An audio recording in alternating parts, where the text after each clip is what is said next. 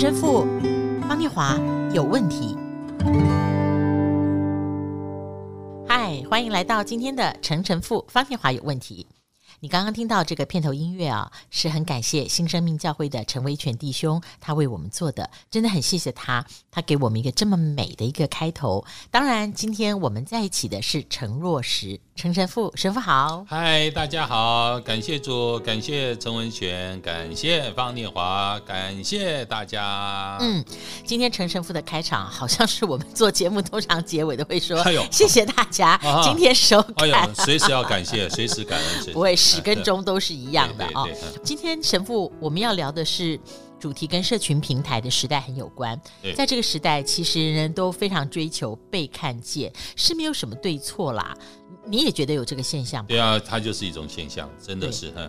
我们在不被看见的时候，不管什么时代，其实心里都会受伤。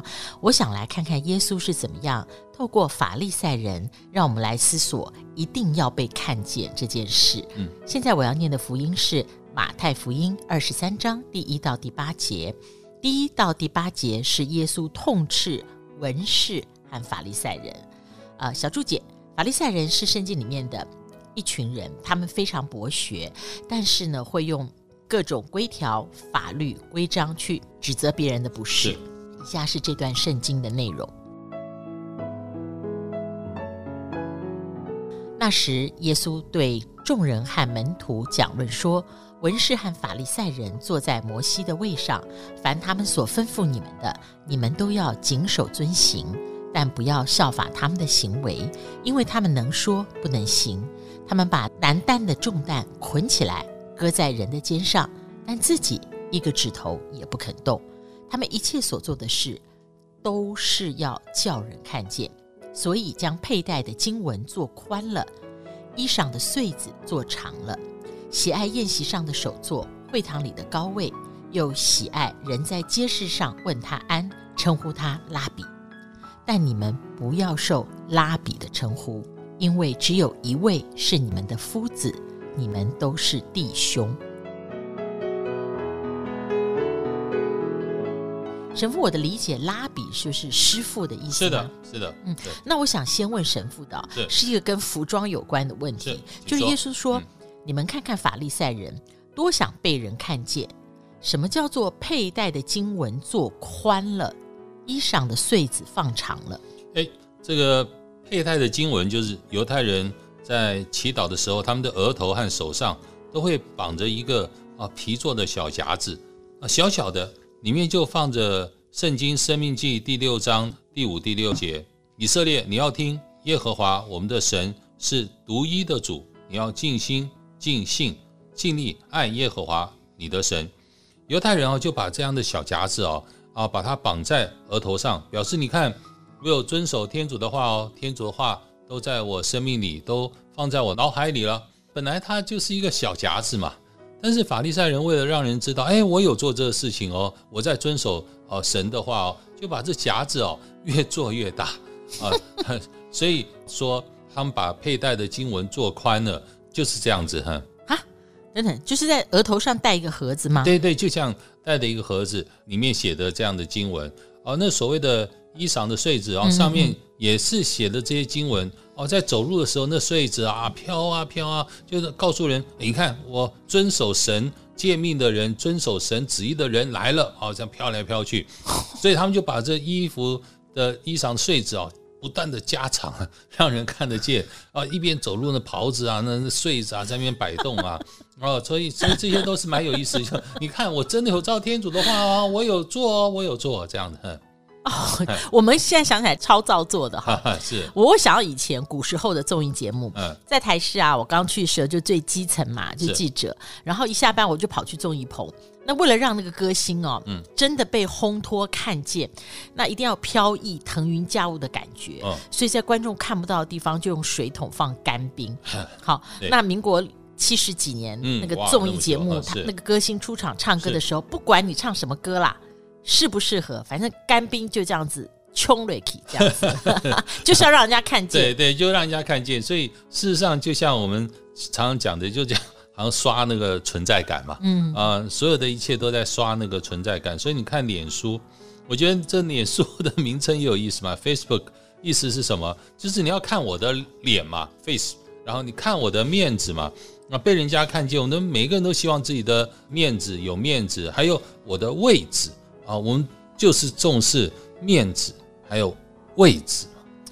神父，你知道，我觉得刷存在感这件事对我来讲啊，其实是我忍受度最低的啊。是，比方说有很多公众人物，嗯，那有的公众人物他遭遇一些事，会陷于某一种尴尬或难堪，对，这个时候。我先讲啦，因为我知道的范围有限。嗯，比方台湾就会有很多人纷纷贴出，哎，他曾经跟这个公众人物的合照。嗯，但是有的人贴合照啊，连一句同情或理解都没有，他只想告诉大家说，哎，今天在争议话题里面，这个公众人物我也曾经跟他有交集。嗯，像二零二零年啊，福原爱的婚姻里面遭遇了一些生命当中的困境，是是，和挑战。呃，其实他。那时候上完我看板人物不久，嗯，可是我不会放任何一张他上看板人物的照片，不是我多清高，只是我在心里里面对于婚姻里面的难处，我觉得为他的年年纪真的可以了解，嗯，然后第二天呢，我就看到很多呃跟他我确认哦根本没有什么交集里面的圈子里的。公众人物可能某一次福原爱出书的时候，或什么场合跟他有张照片，嗯、噼里啪啦哦，好多人都放上网路。嗯、那对不起，也许啦，放的人没有恶意，但是不自觉。其实我们都一样，如果没有很小心的话，刷存在感这件事，其实我们有时候自己都不自觉。哦，真的哦，的确确会如此啊。有时候我们只是想呃被别人看见啊，但到底要看到什么？哎，我不在乎这 我不在乎这个点，嗯、我只要被人家看见就好。啊，我觉得有时候我们刷的存在感就非常非常的空洞，好像只需要我看到我的存在意义，让人家看见我今天被人家看见，好像我就活得有意义。我活的就好像是 为了让别人看见就有价值。这刷存在感跟生命的本质，事实上好像没有什么真正。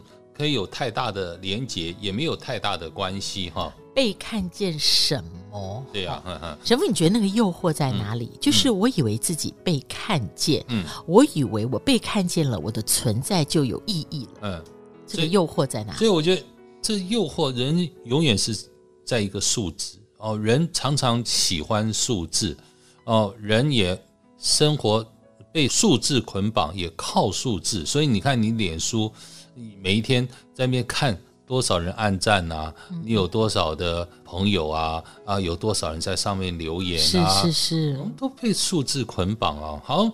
到最后，数字成为我们的神，所以你不管是你在股票里面，甚至你的存折里面，那数字多多有意义啊！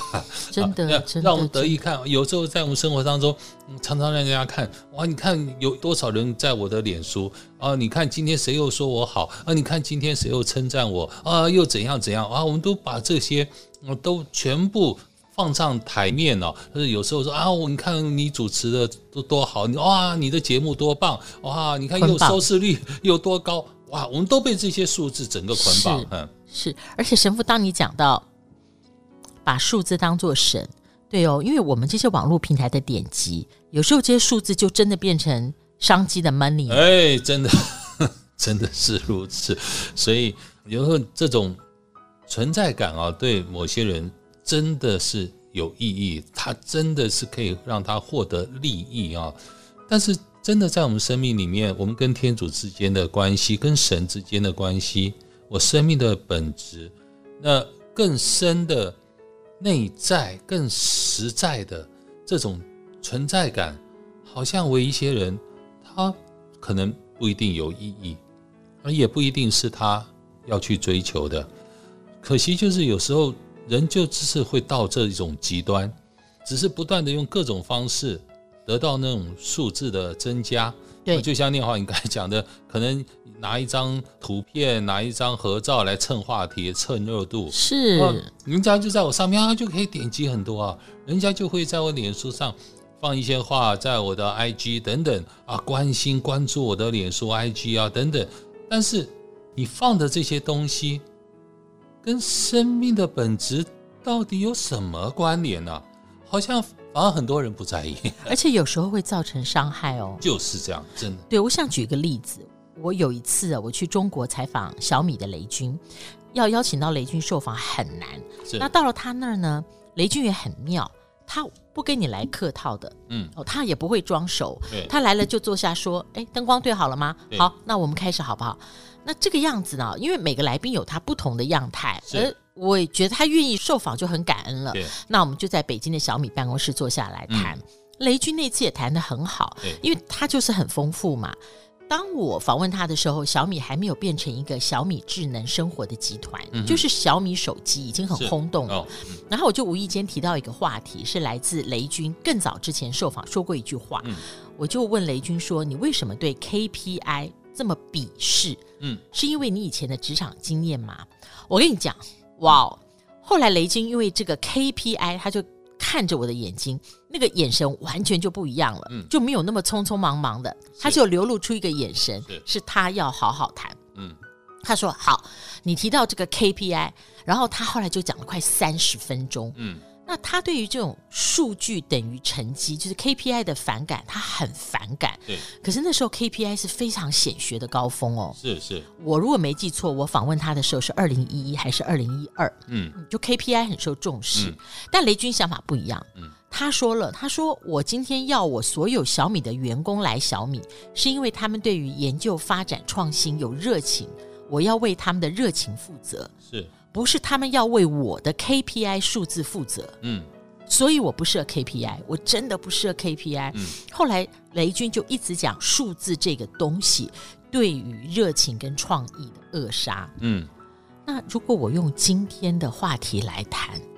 我想到雷军，嗯雷军就是想到第一个讲数字，第二个追求增加数字，嗯可能如何的捆绑人嘛。嗯，所以神父，呃，我会觉得我们今天分享的故事其实都没有事先准备哦，是，但这好像可以让我们在默想，数字没有不好。嗯哼，哦，神父跟我，我们两个今天讲的都没有说数字不好，嗯我们也没有说存在感是，没有必要。